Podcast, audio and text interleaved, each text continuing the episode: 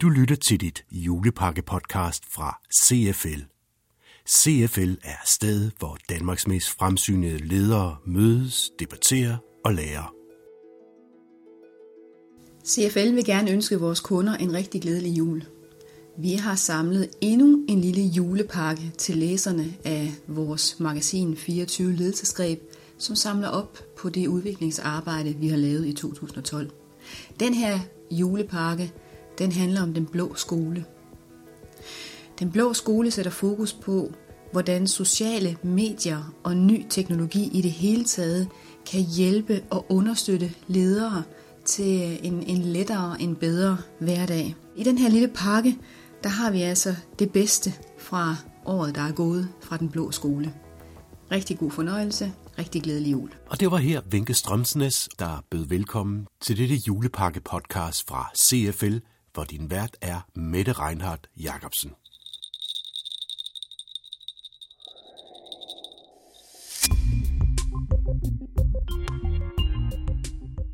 Hvad kan du sige med 140 tegn? Ikke meget, men det er max for indlæg på Twitter. Christian Strøbæk, lektor på Journalisthøjskolen, beretter. Til de folk, som kender Facebook eller kender til Facebook, men ikke kender Twitter, der er det i hvert fald vigtigt lige at slå fast, at, der, at de er jo væsensforskellige som sociale medier. Noget af det, som man kan på Twitter, som er ret vanskeligt på Facebook, det er, at på Twitter har man ingen venner.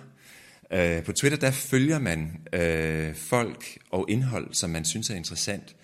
Men man behøver ikke den her, kan man sige, vennerelation, som for de flestes vedkommende er det, der ligesom er det grundlæggende for, hvordan man bruger Facebook. På Twitter, der kan man følge øh, et emne, eller en person, eller øh, en organisation, eller et fag, som interesserer en. Øh, jeg kan tage sådan noget som for eksempel skolestof. Hvis man interesserer sig for skolestof, så er der øh, mulighed for på Twitter øh, at vælge øh, personer i det danske skolevæsen øh, og i undervisningsmiljøet, som er vældig aktive på Twitter og som deler ud af deres viden. Og dem kan man så øh, følge, hvis man selv har oprettet sig en profil på Twitter. Og man behøver som sagt ikke og sådan lige at tænke over, om de synes, det er underligt, der nu kommer øh, en venneanmodning. For det, det, det gør der ikke på Twitter. På Twitter får man bare at vide, at man har fået en følger mere. En anden spændende måde at hente viden på, er at søge efter nøgleord. Der opstår der, på meget spændende vis faktisk, øh, i forskellige vidensmiljøer, der opstår der nøgleord, som bliver populære. Øh, på Twitter kalder man dem hashtags.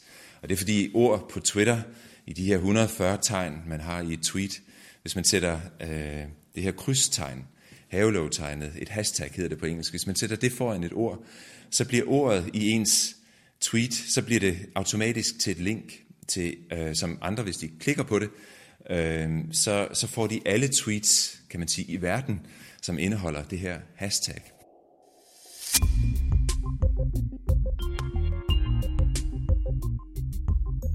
Det handler om Twitter og om at blive opdateret på ny interessant viden. Hvad gør for eksempel en leder, der ønsker at holde sig opdateret om, hvad der rører sig inden for ledelse?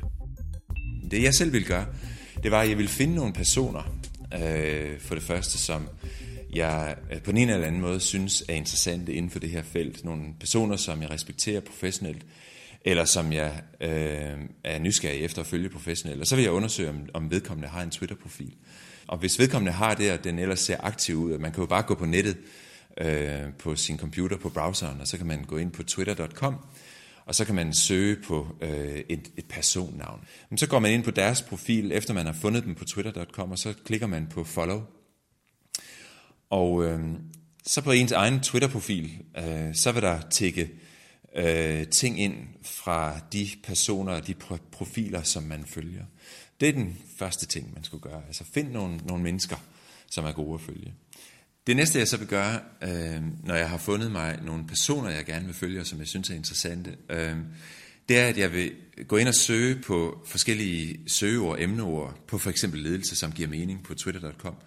Og så vil jeg prøve at, øh, at afkode den strøm af tweets, øh, som jeg så ser, for at lede efter øh, hashtags af de oftest benyttede, altså de, de nøgleord, som er de oftest benyttede. Som leder for en afdeling på Journalisthøjskolen, er Twitter så et redskab, som Christian Strøbæk selv bruger i dagligdagen? Jeg, jeg var selv skeptisk i starten. Jeg synes, det virkede ja, måske endda næsten latterligt, øh, hvad det nu skulle, det her nye netværk for nogle år siden, da jeg ikke kendte til det. Så jeg har selv været igennem den her skepsis. Men, men i dag er det uundværligt, fordi at de folk, jeg følger, er, er kloge mennesker øh, inden for emner, som jeg, er, er vitale for min dagligdag. Øhm, og det, er, øhm, det kommer måske bag på nogen, at en underviser på Journalisterskolen siger sådan, men det er rent faktisk et mere nyttigt, eller i hvert fald lige så nyttigt vidensdelingsnetværk for mig, som det at følge med i pressen er. Hvad bliver der skrevet om virksomheden på Twitter eller Facebook? Det er vigtigt at vide. Og Christian Strøbæk giver dig her et godt redskab, som du kan bruge til det. På Twitter, øh, så er der øh, meget fine muligheder øh, for at lave overvågning af, af Twitter. Øh, der er mange fine tjenester, som øh, kan sættes op automatisk til øh, forskellige kombinationer af søgeord, både på øh, nøgleord, hashtags, som det hedder på Twitter, eller på organisationens eller virksomhedens navn, eller på produktets navn. Altså der kan man sætte øh, relativt simpelt sætte søgninger op, ligesom man kan sætte en Google-søgning op, så kan man sætte en søgning op på Twitter og få filtreret tweets fra, som indeholder de her ting. Der er for eksempel et meget, meget udbredt redskab, der hedder Hootsuite. H-O-O-T-S-U-I-T-E, Hootsuite. Det er et kanadisk firma, der laver det. Øh, det er et øh, globalt øh, millionfirma. Øh, de, øh, de laver øh, en app, som er god at følge Twitter, og for den sags skyld Facebook og andre sociale medier på os, hvor man øh, kan lave overvågninger øh, på søgeord og bede Hootsuite om at give en øh, et hint, når der kommer noget ind. Det var Søren Prehn, der interviewede. YouTube giver helt nye muligheder for at kommunikere visuelt og ikke mindst viralt med dine kunder. Men der er også mange faldgrupper, og her får du et bud på, hvordan du bedst navigerer i det univers. Annette Jerming er adjunkt og Ph.D. ved Institut for Erhvervskommunikation på Aarhus Universitet, og her fortæller hun. Hvornår er det et spørgsmål om at være der for at være der, eller hvornår er det faktisk et spørgsmål om, at det giver mening. Et godt eksempel kan være, og noget af det, som også øh, YouTube bliver brugt meget til, det er helt nede på sådan et produktdemonstrationsniveau. Ikke? Altså hvis man er en virksomhed, hvor en stor del af ens øh, forretning den går ud på at servicere, altså, altså yde kundeservice, så, så sådan noget som at vise, hvordan produkterne de kan bruges øh, på i, via en YouTube-video, kan jo ganske enkelt gøre, at brugerne de, øh, sparer den tid, der ellers ville være i at skulle rode rundt med en manual eller ringe til virksomheden. Og der er flere brugere, der faktisk siger, når, når man spørger ind til det her, at de vil ikke engang overveje et produkt, hvis ikke de kan gå ud og kigge på YouTube. En anden ting, man kan bruge det til, det er øh, så det her, man kunne kalde corporate storytelling, øh, branding. Lego har for eksempel liggende den her øh, video, de har lavet, Lego Story, hvor man øh, fortæller, hvordan Lego er blevet til. Og den er set af over 3 millioner brugere på YouTube, hvilket siger noget om, den har skabt enormt stor viral, fordi de bliver delt øh, flittigt ude på andre sociale netværk, Facebook og Twitter og blogs. Øh, og, øh, og det er selvfølgelig en måde at fortælle en historie som en virksomhed. Mærsk gør det også, har også den her øh, corporate story-del øh, på. Øh, og så kan man bevæge sig over i det her værdi værdikommunikation, strategisk kommunikation med blandt andet også Grundfos, som, som så øh, bruger det til at sætte ord og billeder og lyd på, hvem er vi, hvad står vi for, hvor i Grundfos' tilfælde er det meget omkring de her værdier. Du lytter til et podcast fra CFL. Men det skal jo være en del af en samlet fortælling om den her virkelighed, en samlet digital strategi, en samlet branding indsats, hvor, hvor det her så er med til at understøtte, det at kunne sætte billede, lyd og ord på er med til at understøtte, og så i virkeligheden også lukke op for de her kommentarer. For det er jo en anden ting, der så kendetegner det her medie. Det er jo, at brugerne har mulighed for at kommentere på indholdet. Og det er jo så også, nogle gange gør de det meget, andre gange gør de det ikke. Øh, der er også eksempler på de her blandt andet Jyske Bank og andre, der har deres egen kanal, Lego Carlsberg. Det er helt tydeligt, at de, de, de gange, hvor de bruger det som den her sådan envejs kanal, vi vil gerne vise noget, noget nyt her, der kommer der typisk ikke nogen kommentarer, fordi det er ganske enkelt bare ligesom en traditionel, øh, hvad skal man sige, video envejs. Men de områder, hvor man er en øh, igen high involvement produkt eller virksomhed, så vil folk jo bruge typisk den her, det her sted også som en ventil. Og det er der, hvor virksomheden jo ikke mister kontrollen til dels, fordi de jo godt kan have haft deres eget sigte formål med at lægge den her video ud. Vi vil gerne vise, hvem vi er. Men hvis de så hos modtagerne har, øh, bliver opfattet anderledes, eller eller øh, et eller andet, så, så vil, det, der vil det jo typisk komme frem i de her kommentarer.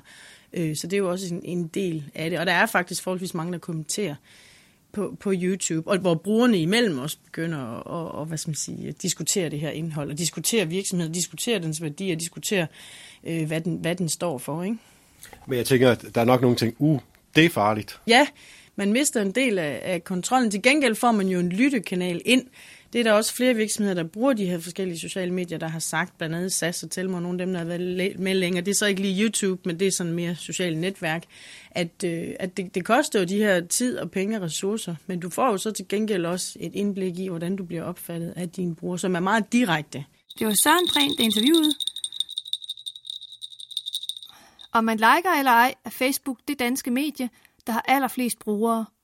Men kan det betale sig at flytte sin virksomhedskommunikation over på de åbne sider?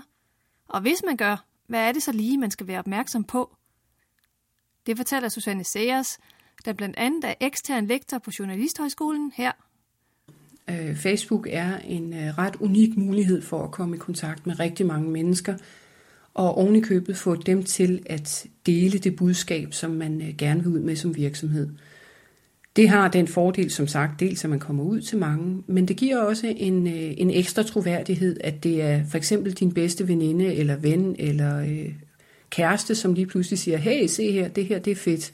For eksempel, hey, vi er ved at bygge verdens største skib, kom og følg med i, øh, i hvor mange tons metal vi skal bruge til det her, eller se, hvad vi gør for at, øh, at skåne miljøet. Det giver en anden form for kommunikation, end hvis man direkte selv sender det som reklame for virksomheden selv. Altså det der ekstra personlige touch giver noget, som, øh, som er ret unikt for Facebook, og som er anderledes end det, hvis man bare serverer det fra egen hjemmeside. Og hvor er det så, det har sin styrke Facebook i forhold til Twitter for eksempel? I Danmark er øh, styrken først og fremmest synligheden øh, og volumen på Facebook. Rigtig, rigtig mange danskere er på Facebook. Hvis man arbejder internationalt, skal man overveje Twitter, fordi der specielt i USA og begyndende i andre lande, er Twitter ved at vokse sig stærkere. Og, øh, og det skal man selvfølgelig overveje. Men herhjemme, der er, er Facebook stadig det sted, der har størst volumen. Og derfor der, hvor det er mest interessant at være og hvornår er det en god idé, og hvornår er det bestemt ikke en god idé for en virksomhed at komme på Facebook? Facebook er en rasende god idé, hvis man ved, hvad man vil med det. Øh, man skal gøre sig helt klart, hvorfor man skal være på Facebook. Hvem er det, man vil tale med? Hvad skal de have at vide? Hvorfor skal de det? Og øh, hvad får virksomheden ud af det? Og hvad får Facebook-brugerne ud af det? Det skal man gøre sig klart. Kan man i alle de her tilfælde svare, at det er en god idé, og vi gør sådan og sådan, jamen så er det en god idé.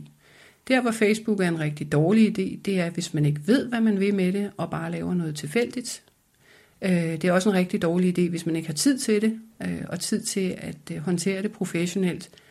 I bedste fald, så er det bare ligegyldigt. I, i værste fald kan man faktisk skade virksomheden, fordi man får lavet noget, der er dårligt, og som giver mulighed for at, øh, at man spreder nogle myter om en virksomhed også, når, når folk bliver sure over, at et eller andet ikke fungerer. Det var slut på julepakke nummer to. Med den lukker vi studiet ned for i år, men vender tilbage i det nye år med nyt fra CFL, ny podcast om den dilemmafyldte ledelse og andre input til, hvordan du bedst optimerer dit ledelsesarbejde. Det her podcast var produceret af Søren Prehn og Mette Reinhardt Jacobsen fra mediehuset Periskop, og vi ønsker jer alle en glædelig jul og på genhør i 2013.